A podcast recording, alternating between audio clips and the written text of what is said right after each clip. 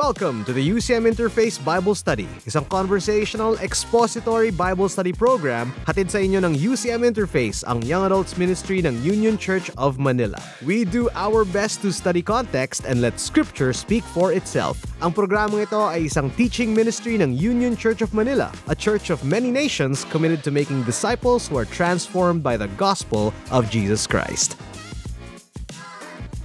Hello everybody! Ako si Gucci, isa akong commercial voice artist. Ako naman si Rainier, ang Young Adult Ministry Director ng Union Church of Manila. At ako naman si Gunar, isang IT worker in Ortigas. Okay, sige. So welcome back sa ating pag-aaral ng Philippians. And this is probably going to be our last episode of the year, ano? Grabe, umabot din tayo dito. Yan. Okay. Sa episode na ito, we're gonna go through Philippians 2, 12 to 18. Pero before we go through that, mag-announcement muna ako. Two things lang naman. First is that, para sa ating listeners, if you guys are looking for a chill na evening service in Makati pag Sunday, nais namin kayo imbitahan sa aming worship night.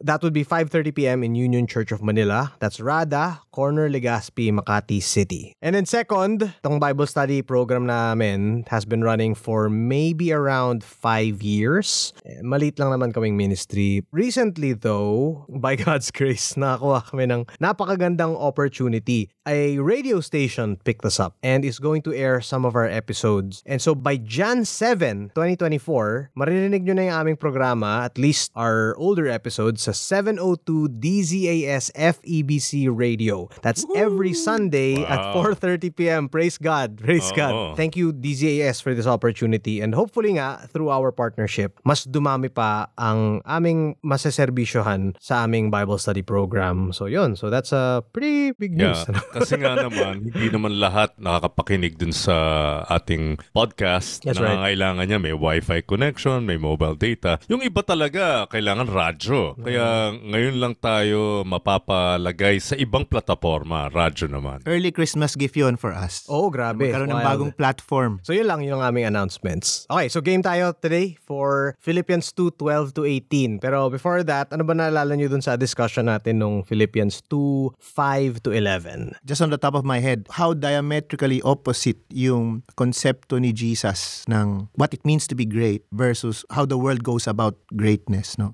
The world kasi is really focused on self-advancement, whereas Jesus really is showing to his followers that the real way is through self-sacrifice and allowing God to lift you up. It's a bit strange siguro sa current milieu, pero yun ang, that's the calling for us Christians or those who see themselves as followers of Christ. No? Sabi nga nung title ng previous episode natin, the way up is down. In order to go up. Yung nga, yung sinasabi lagi nga ni Rainier doon, yung V trajectory. It's such a great reminder every day. Examining our lives, examining my life particularly, talaga bang trajectory ng buhay ko is this V trajectory? Yung nga, the way up is down. Or am I still trying to live like an I-centered? Yung I na, yung linya pataas na I'm still concerned about my own. Ako muna, akin. It's easy to remember reminder. V or I?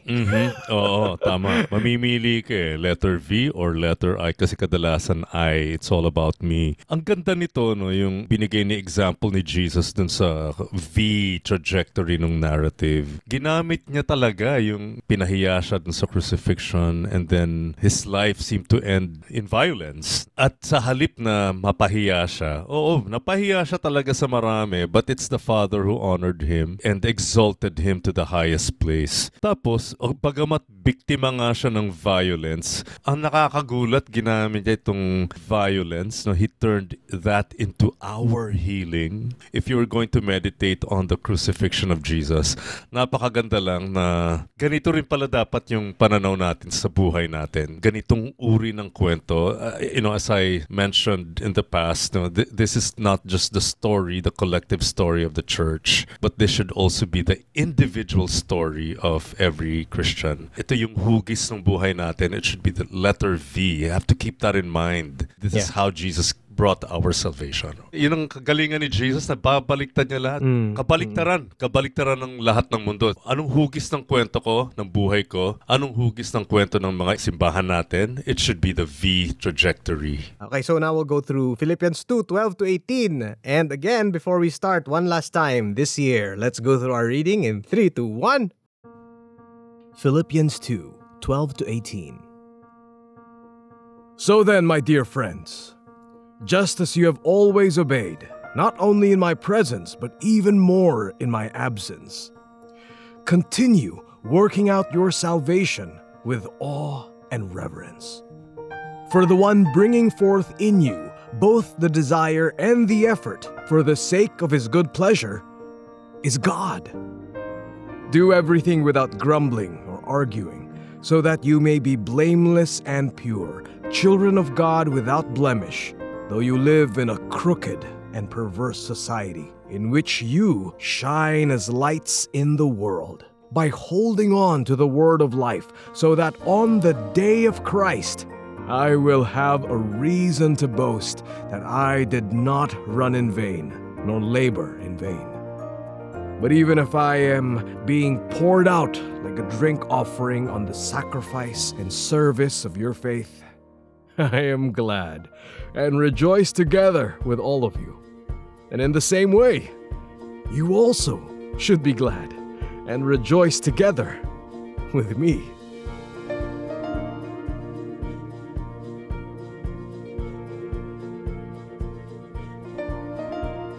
Alright, pagkatapos nung nakwento na nga yung V trajectory ng story ni Jesus, ito na yung kasunod ngayon, verses 12-18. Ang gusto kong mapansin natin dito, this section, this passage is tied very, very closely to, syempre, the previous one, right? Yung Christ hymn na tinatawag or yung V-trajectory narrative ni Jesus. Yung pinag-usapan na kanina. Yun, konektado yan, nakatali talaga yan dyan. At aatras ka pa. Kahit simulan mo dyan sa chapter 1 verse 27 all the way to chapter 2 verse 4. I mean, yung sinasabi nga natin, di ba, na yung mga letter na to, wala namang mga number tsaka mga chapter dati. Kasi flowing letter lang talaga siya. So we really have to check what was said before to be able to understand what's going on with the current thing that we're reading. Right. Usually may central thesis yung thought niya eh. So hindi siya parang collection of sayings or teachings lang. Na pwede natin bunutin individually, right. Diba? May flow. To understand number 2, you have to go back to number 1. That's correct. Yeah. Lahat yung konektado. So para mas maganda, no, isipin ulit natin, ano nga ba yung sa chapter 1:27 all the way to chapter 2 verse 4 and then 5-11. And napag-usapan na natin yung 5-11. Just a little review yung sa 1:27 hanggang sa chapter 2 verse 4, andito yung mga naalala niyo, yung mga imageries na ginamit, yung sundalo, magkakasama, in step together, mga ganyan. Lock in step, ganyan, di ba? Pagpunta mo pa nga dun sa chapter 2 na, di ba? Ito na yung mga same mind, same love. Yung mga ganun. Dun galing to, dun sa unity na makikita mo, yung unity dun sa church, yung oneness nila. Tapos dumugtong nga dun sa V-trajectory story. Yun. Yeah, which is the model of the same love and the same mind and the same spirit that they have. Right. Yung story ni Jesus as the perfect model para mas malinaw dun sa mga Philippians na, ito pala yun. Ito na yung pinaka na dapat susundan. Oo, to achieve unity, same-mindedness, etc., etc. Dapat katulad tayo ni Jesus. Kaya ang unang-unang connective, at least sa NIV, ewan ko dyan sa mga translations nyo. Sa ESV, therefore. Sa NET Bible is so then. Pare-pareho din naman ang idea yung therefore. So, yun nga, na-establish na natin na konektado dapat ito. So, ngayon, sabi niya, my dear friends, napakalambing, no? Nagbibigay siya ngayon kasi ng exhortation. Ang tanong muna, ito kayang mga exhortations ay parang mga general moral exhortations o sa palagay nyo meron siyang is aiming at a specific concern? At the very least, I think Paul is speaking to the situation of the Philippians kasi sila yung target audience ng letter eh. At ano nga ba yung situation nila? Diba? Humaharap sila sa persecution. Isa yun, diba? Tapos later sa chapter 3, maia-identify dyan kung sino talaga yung nag-o-oppose sa kanila. In fact, na nakakagulat dyan, syempre, spoiler alert. Actually, kapwa din nila eh, Christian Jews. Ganon? Yes. Spoiler? At dahil humaharap sila sa ganitong klaseng opposition, ganti yung circumstances nila, and there's persecution, tapos kung sino pa sana yung aasahan mo na susuporta sa'yo. Actually, yun ang kalaban mo. So, ano ngayon dapat? Sabi ni Paul. So, sabi niya, and my dear friends, napakalambing, no? As you have always obeyed, not only in my presence, but now much more in my absence. Hanggang doon muna tayo. Ano yung encouragement na nakita niya doon? Just as you have always obeyed. Masunurin daw si Philippian Church. Uh-oh. At hindi lang yun. Not only in my presence, but even more in my absence. So, Ayun. Hindi na kailangan ng bantay. Ayan din si Paul, pagpaayos tayo. Ayun. Naisa buhay na nila, kumbaga. Ayan, maganda yung punto ninyo. Diba? Kasi in-affirm yung past obedience at saka yung present. Oh. So nakakarinig siya na ito yung ginagawa nila kahit nasa ibang lugar na si Paul. Okay, bakit mahalaga tong affirmation na to?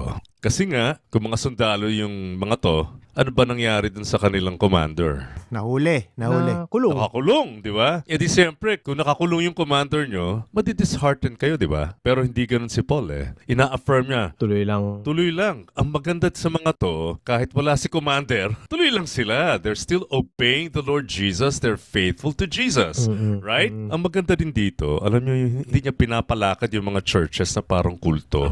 Yung centered sa kanya? Yes. Hindi ganun si Paul because he's always pointing to Jesus. So kahit mawala siya o anuman yung sitwasyon niya, they're still obedient to Jesus because it's not dependent on His presence. Mm-hmm. Ako, ang isang naisip ko dito is how I deal with my child, no? When ginagawa siyang tama, I have to affirm the correct behavior kasi the message that I want to convey is that you're doing the right thing and you just keep on doing it. To build yung assurance sa kanya na even if I don't see it, I am happy with what he's doing. And also, since na-mention nga ni Gunar, actually, na-mention nyo yung idea ng pagiging tatay, eto kami ni Gunar, we're fathers, diba? And ito yung goal. Yes. Diba, as a father? Yes. Wow! Ayoko na magsaway.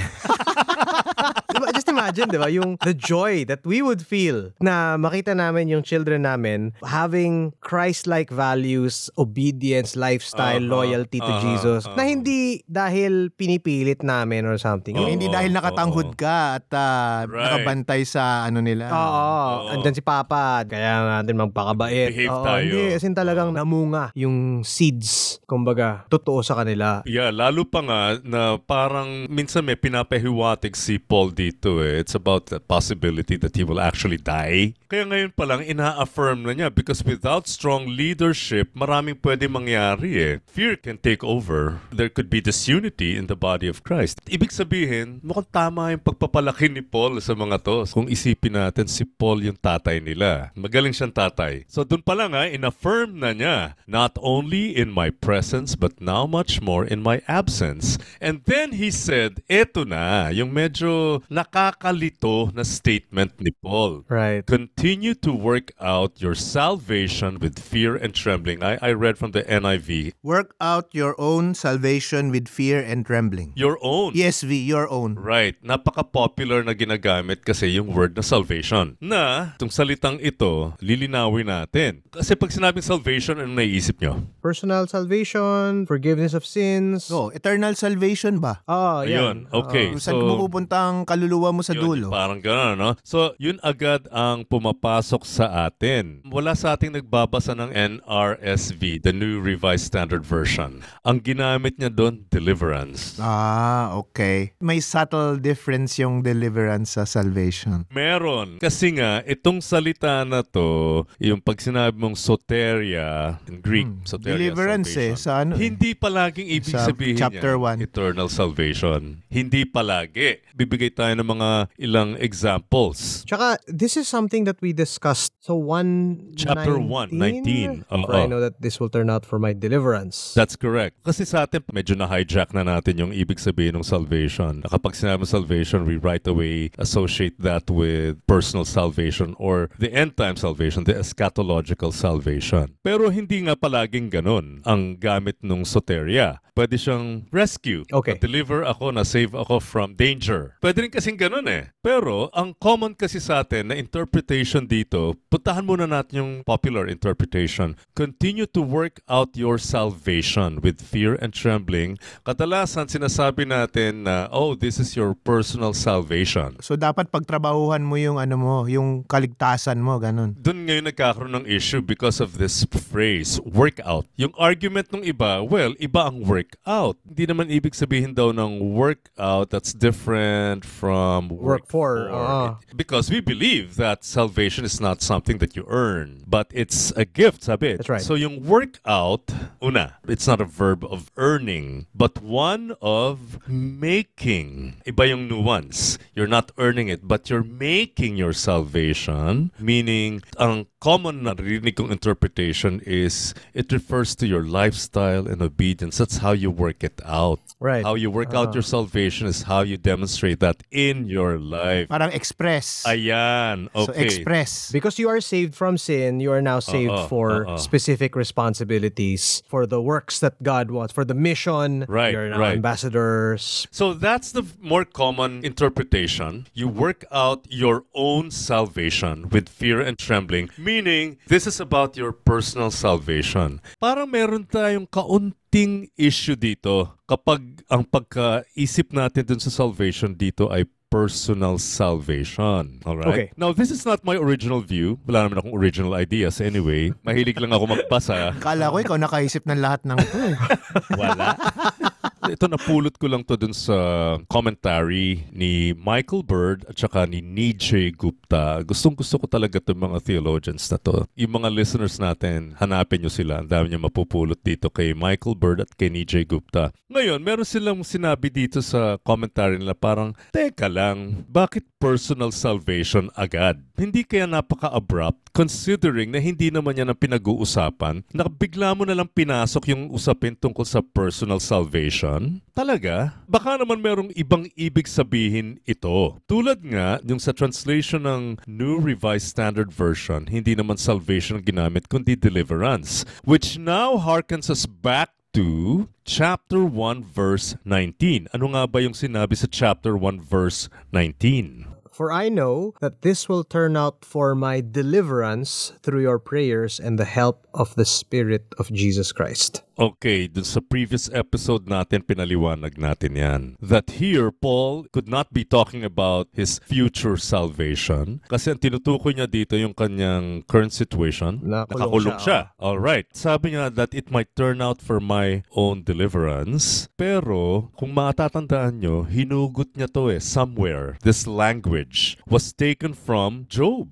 That's almost an exact, kumbaga parang kinopya talaga ni Paul yung lingwahe ni Job dito. This is in Job chapter 13 verse 16. This will be my salvation that the godless shall not come before him. Dito sa context ni Job, lahat ng ito nangyayari sa akin ngayon will eventually make sense. May crisis siya eh. May crisis kasi siya. It will turn out for his own deliverance but in the sense of things will work out. I will be vindicated. Well, vindication or something. It has the sense of things will work out according to God's will. So it's all for the best. I'll be vindicated and things will make sense. Walang masasayang dito. So, kung ganun nga ang sense na pagkagamit ni Paul dun sa 119, pwede rin kasi na ito rin yung sinasabi ni Paul dito. In light of everything that's happening to them, wala si Paul, absent, may persecutors, merong opposition na nangyayari, at lahat yan pwede kasi makasira sa church. Right. Potentially makakasira sa kanila. But sabi niya, no, continue to work out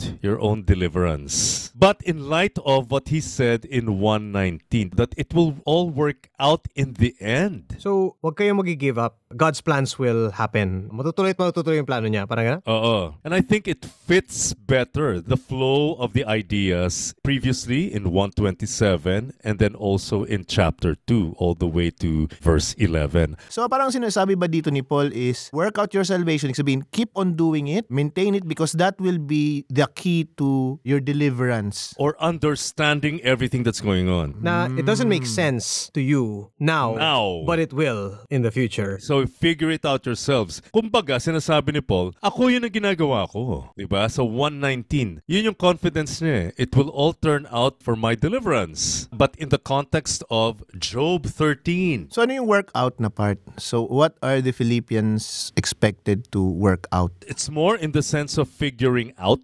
Kumbaga, sinabi ni Paul, no? Let me quote yung pagkaka-paraphrase ni Nijay Gupta at saka ni Michael Bird. I Paul have figured out how to trust in God's own way of working things out for the best, and now I call upon you to figure it out for yourselves. In your situation. Right. Given your situation and all the challenges that you're facing currently, figure it all out. Kayo makakaalam niyan. So in a way, binibigyan pa rin niya ng independence itong mga to. Yeah. Hindi lang siya basta nagdidikta. Parang, you have my example, you have Jesus' example, now figure out how those would apply to you. Will work out for you. Oh, yeah, yeah. And you know, figure it out yung paano yung nag-a-apply sa buhay niyo, leading you into your own deliverance from this situation. And I think it is relatable even to us today kasi every generation, there's always something that we have to struggle with. Mm-hmm. 50 years ago, the world was very different. 10 years ago, the world was very different. But still, we're all still called to loyalty and obedience. And we just have to figure it out specifically kung ano nang kailangan natin gawin and obey because it will turn out in the end. Yes. Okay, so we just presented two views. Yung isa yung more common or more popular. Ito naman is just an alternative view. But me personally, mas gusto ko yung number two kasi mas pasok siya dun sa tema. Mas consistent lang siya mas dun consistent sa text in general. Ano? Oo. Yes, yes. So, pero, alam nyo naman, magkakaiba-iba minsan ng views, but please, this is not a hill I want to die on. Huwag tayong magka-away-away ng dahil dito. So just presenting two views, not saying that one is wrong. Right, yeah. We'll let the listeners work out for themselves. Work it out. You work it out. Sige, tuloy. Okay, so let's move on. Kaya sabi pa niya, with fear and trembling. Bakit may fear and trembling pa rin?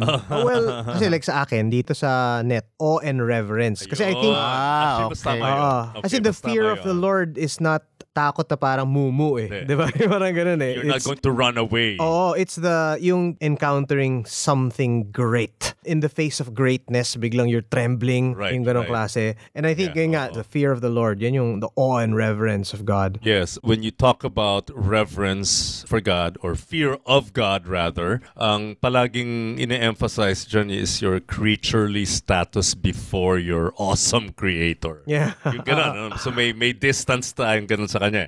With fear and trembling, with reverence and awe. Because you just have to keep trusting in God. Siya naman kasi, or yung will lang naman niya ang gusto nating matupad eh. That's why, you know, you have to keep working it out, figuring it out. With fear and trembling, trusting that in the end, it will all work out. For it is God, verse 13, who works in you to will and to act in order to fulfill His good purpose. I think mas pasok yung verse 13 dun sa second view. Na ito lahat ay for His good purpose. Si God pa rin yung may empower in obedience. Yun. And the end goal is, the reason why God empowers us is because our obedience ultimately gives Him glory. That's right. Tsaka yung encouragement na hindi to, bahala na kayo basta sumunod lang kayo hindi pa rin sila nag-iisa. God has empowered us, given us the desire and also the energy, the power to do it. Right. Itong maganda kay God sa Ama natin. I think it's just in His nature to invite His people to participate in His work. Mm-mm. Katulad sa Genesis chapter 1, the reason why He created us, partners pa rin tayo. Ginagamit pa rin niya tayong partners. Ganito pa rin. He won't abandon you. He won't iiwan ka niya sa devices mo. No, He works present. For it is God who works in you. Mystery, no? Kasi kahit tayo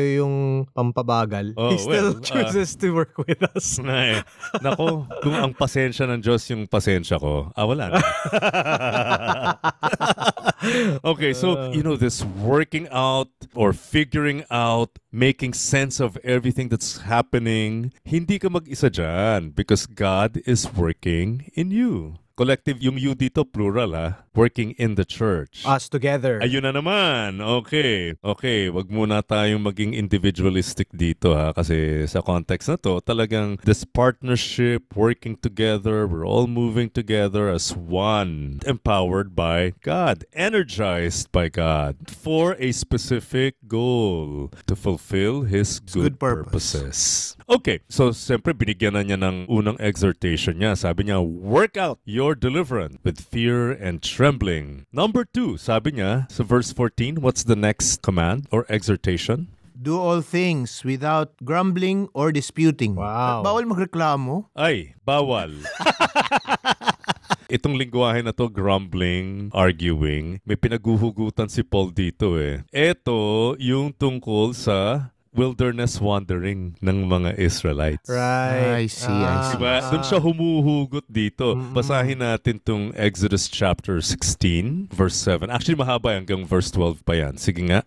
Verse 7, and in the morning you shall see the glory of the Lord, because he has heard your grumbling against the Lord. For what are we that you grumble against us? And Moses said, when the Lord gives you in the evening meat to eat, and in the morning bread to the full, because the Lord has heard your grumbling that you grumble against him, what are we? Your grumbling is not against us, but against the Lord. Then Moses said to Aaron, say to the whole congregation of the people of Israel, come near before the Lord, for he has heard your grumbling. And as soon as Aaron spoke to the whole congregation of the people of Israel, they looked towards the wilderness, and behold, the glory of the Lord appeared in the cloud. And the Lord said to Moses, I have heard the grumbling of the people of Israel. Say to them, at twilight you shall eat meat, and in the morning you shall be filled with bread. Then you shall know that I am the Lord your God. Parang daming mention ng grumbling. Ang daming beses ginamit, ano? I've never seen so much grumbling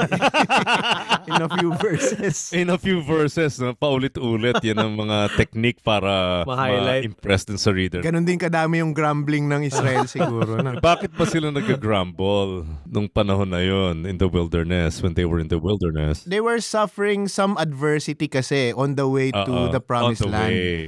Okay. Nagagalit sila sa Diyos kasi napaka-inconvenient daw ng buhay nila. Talaga? Pero alam mo, whenever I read that part of the Exodus story, nawiwirduhan talaga ako dyan. Parang, di ba nyo ba nakita yung napakaraming miracles na ginawa ng Panginoon sa inyo? Nasa Egypt pa lang kayo. Hindi lang yun. Wala nang kasing hihirap pa sa buhay ng isang alipin. Tama. Kaya talagang nagsisinungaling talaga to mga to. Ewan ko ha, hindi pa uso yung salitang gaslight nun, pero ginagaslight nila si Lord eh. Kasalanan mo to eh. Pambira, binigyan ka ng freedom. Ang dami pang pangako sa'yo na i-deliver naman, and they were all delivered anyway. Pero nagre-reklamo ka pa. Eto ngayon, yung warning ni Paul na, teka lang, sabi niya, dear friends, wag lang kayong katulad nitong Israelites when they were wandering in the desert. Do everything without grumbling or arguing. Isipin natin, sitwasyon nila. Pwedeng mawala na si Paul, mawala na sila ng leader, pero buti na lang, obedient pa rin sila. However, maaring hindi palaging ganyan, given the fact that they're currently facing persecution, opposition. So, pwedeng lumala. Sa ngayon, parang okay pa. Pero pwedeng lumala ang situation nila, and that can result in grumbling or arguing. They're grumbling against God, no? Parang ganun, di ba? Or maybe even Paul. Later, there's a possibility they would do that. Pero yung arguing, it could be amongst themselves. Bakit nangyayari ito? Itong arguing na to, itong mga bickering na to, lalo dun sa sitwasyon nila. Feeling ko nangyayari yan even in normal situations, normal groups, when you lose sight of the end goal. Okay. Kung hindi na kayo nag-think together as a team, you start pointing the faults. Sometimes the goal changes to, I need to make myself as good as possible para sa dulo is ako ang makakuha ng promotion. Right. So, those kinds of things usually pop in when ang mindset ng team members is no longer the original goal of the project. No longer the V trajectory. No longer the V trajectory, especially if they are under outside threat at saka pressure. So sabihin nila, kung nakinig ba naman kayo sa akin, di tayo sana nagkaganito. O, nangyayari to kapag nagkakaproblema na yung project, delayed kayo. Doon ang tendency magsimula yung mga ganitong disputes. At ganun din sa church, lalo kung meron silang outside pressure. O ayan, kita nyo nangyari tuloy. Nabistod yung mga activities natin. O tingnan ninyo, ayan tuloy, na-confiscate na yung estate ni ganito. I'm just giving examples, but the point here is, there could be someone na bigla na lang magmamalaki, magmamataas. Ako lang marunong dito eh. Lahat naman kayo, walang kaalam-alam. Tingnan nyo, napapahamak yung church natin. Kung nakikinig lang sana kayo sa akin, okay pa tayo. Hindi na siya V-trajectory. Superstar na kasi. Superstar ka na. There's empty conceit. Then there's posturing. Doon mawawala yung unity in Christ na sinasabi na ni Paul doon pa lang sa simula ng letter. Kaya just say no to these attitudes and habits. Blaming others or sometimes self-pity. Minsan ganun din eh. At ngayon, kapag nangyayari lahat ito, ano mangyayari dun sa church? Hindi siya magiging effective. Hindi. They're not coming together anymore. They're not helping each other anymore. They're not supporting each other anymore. Nagkakanya-kanya na. Magsa-stagnate tapos magwawatak-watak. Ang masakit dyan, mag-veer off yung church dun sa purpose, which is yung good works na gustong ipagawa sa kanila ng God. Mag-veer off yung church from giving glory to God. Yes, because of the disunity, at kapag may disunity, sigurado meron isa dyan o dalawa dyan, whoever will want to elevate himself. Eh, hindi pala ganun ang design ng church. The more that the church is under attack or pressure, lalong umiigting dyan yung values nila sa, for example, humility, yung V-trajectory ni Jesus. Mas lalo pa dapat makita yon. Kaya ang sabi niya in verse 15, so that you may be blameless and pure, children of God without blemish, though you live in a crooked and perverse society in which you shine as lights in the world. Para maging blameless and pure, children of God, particularly in what kind of setting or culture? In the midst of a crooked and twisted generation. Oy, parang yun lang, ano? Wala nagbago. Yun na nga eh. Kahit ano pang generation yan, crooked pa rin lahat ng generations, you know? Pero, kailangan pa rin, you need to stand out. You have to be different. But not standing out in terms of being proud. Or notorious ka. Or notorious, yeah. Yeah. The notoriety. But being blameless and pure. And shining as lights in the world. Mm-hmm. Ang naalala ko dito, yung mission ng people of God, which is to be a light for the nations. Right. Basahin natin Isaiah 49 verse 6. He says, is it too insignificant a task for you to be my servant, to reestablish the tribes of Jacob and restore the remnant of Israel? I will make you a light to the nations, so you can bring my deliverance to the remote regions of the earth. A light to the nations. Yan yung vocation ng Israel. And of course, alam nyo naman, ngayon, church.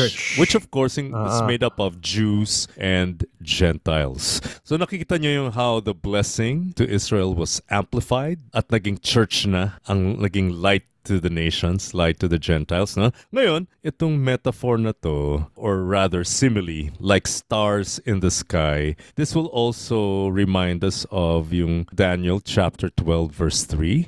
And those who are wise shall shine like the brightness of the sky above, and those who turn many to righteousness like the stars forever and ever. Okay, like stars. You will be light in a very dark world. Kumbaga, yun ang gustong sabihin ni Paul dito, no? That you will shine like stars in the sky. Okay, kung isusuma nyo yan or summarize that, ano ang gustong ipaalala ni Paul sa kanila na instead of grumbling and arguing, you have to remember who you are. Especially in the eyes of the world. Okay, in the warped and crooked generation or in the eyes of the world, you have to keep that identity. Oh, siguro kaya may reminder si Paul dito kasi madali naman kasing mag-stand up for your principles if everything is going good. But the situation that they are in is not so good and may even get worse. That's why Paul really gave this reminder. Yeah. Oo.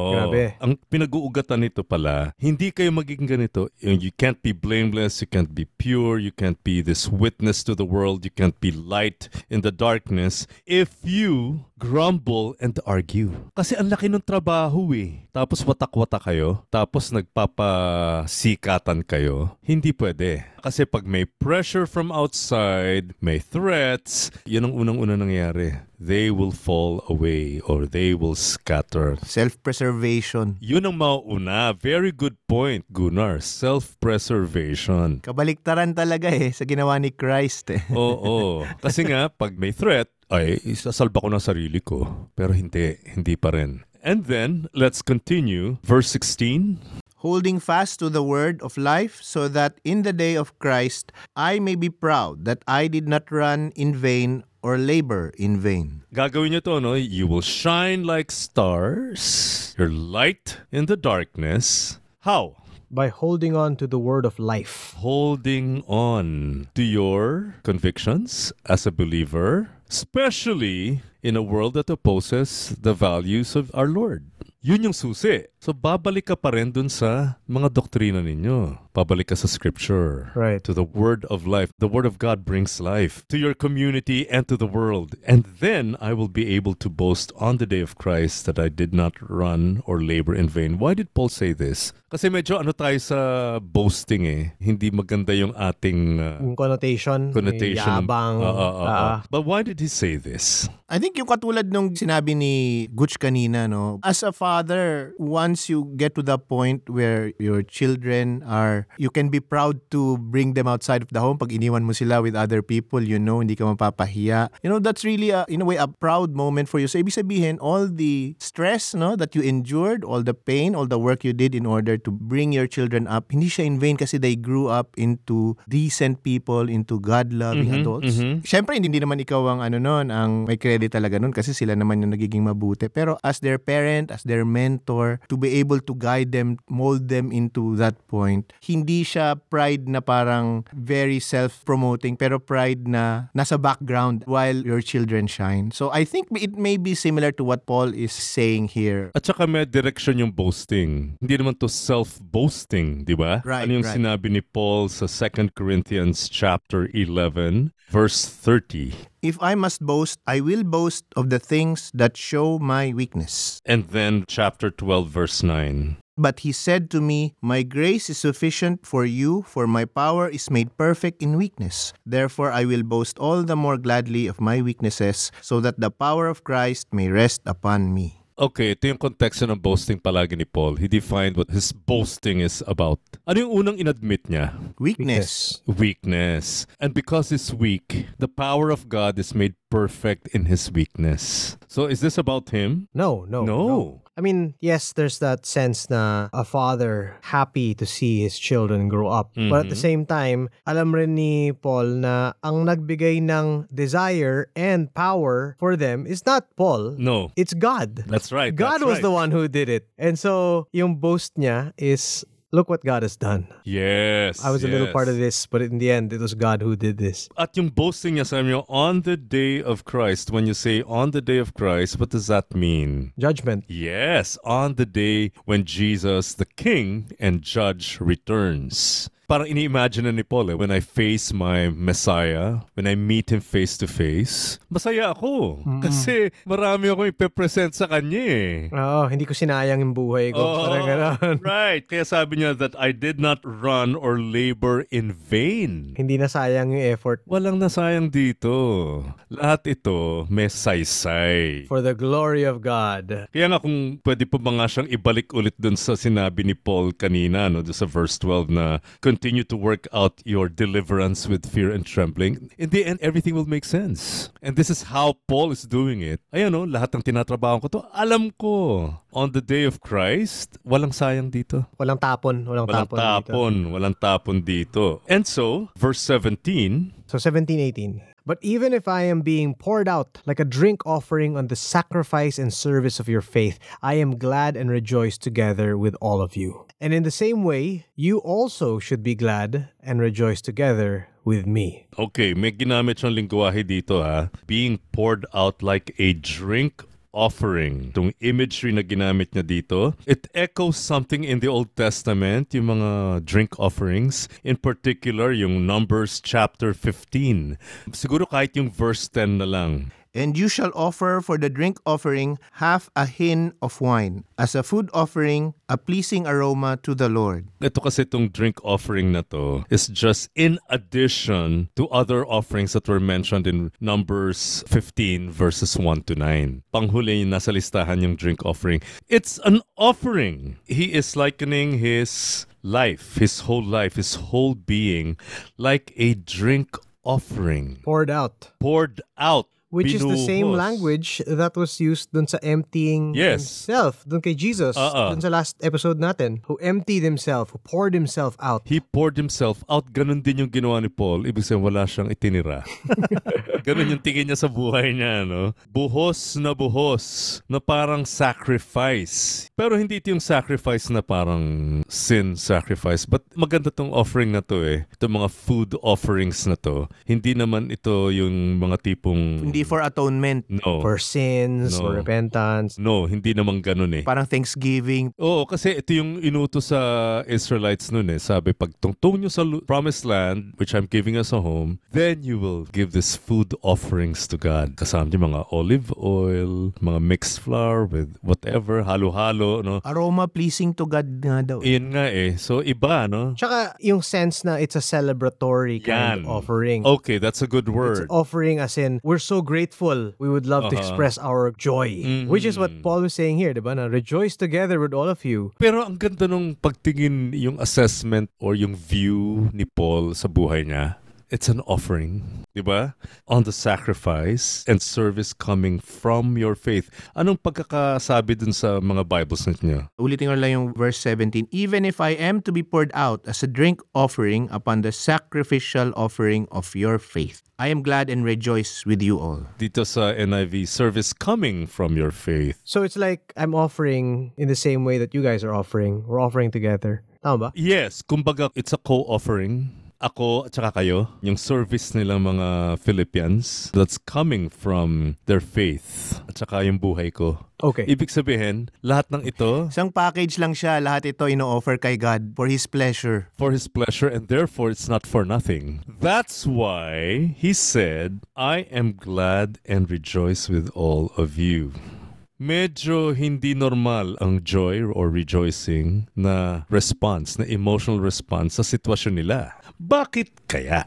Bakit rejoice? Eh kasi nga si Paul laging eyes on the prize eh. Very long view siya. So ang ending kasi nito yung glorification. Like Jesus, in the end, Jesus was glorified by God. So tayo, kahit na mababa ang sitwasyon natin, kumbaga nasa ilalim tayo ng V ngayon, in the end, God will exalt us and glorify us. And then also, as we discussed dun sa verse 12, yung deliverance, na matutuloy at matutuloy yung plano ni God. And He will be glorified. His plans will happen. It's all for His good purpose. So lahat to, it's a momentary suffering and eventually it will turn out well. So we can rejoice in that. Kaya ang tingin ko no, kay Paul, talagang memoryado niya yung V trajectory at saka pinamumuhay niya. Kaya ganito siya. In the end, rejoice.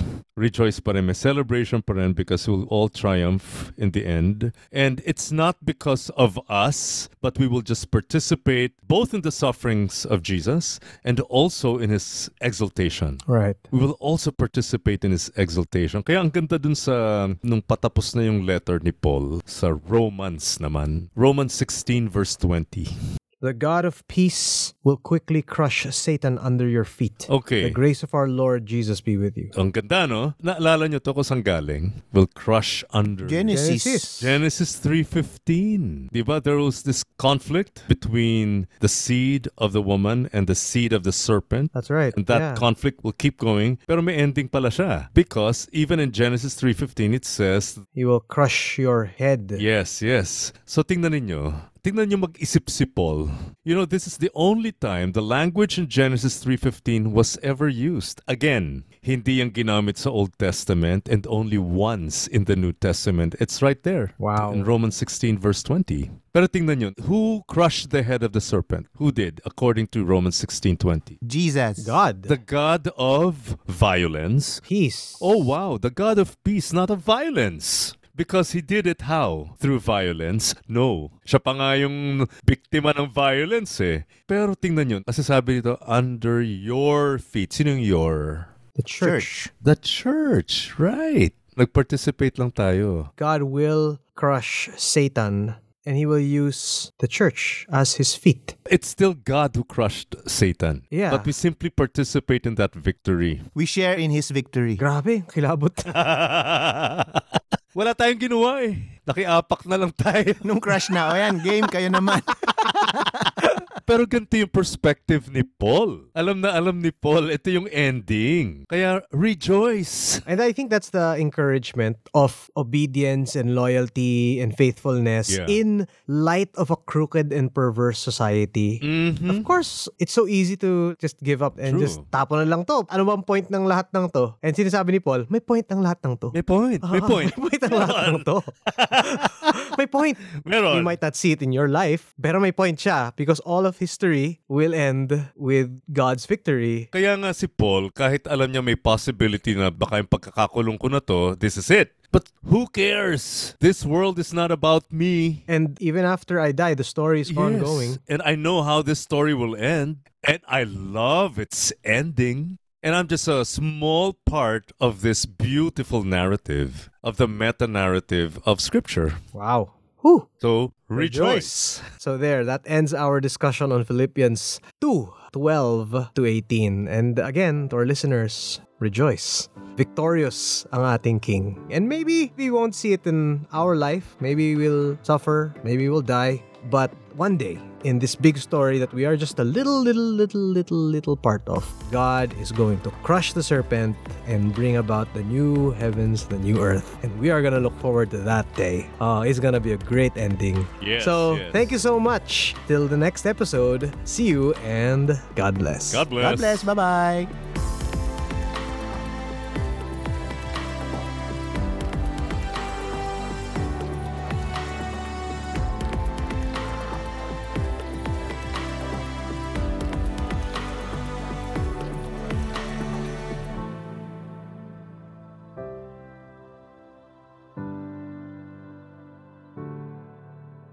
Thanks for listening to the UCM Interface Bible Study Podcast. If you want to know more about our ministry, check out the UCM Interface Facebook page or email us at ucminterface@gmail.com. Join us at Union Church of Manila, RADA, Corner Legazpi, Makati City. Thanks and God bless.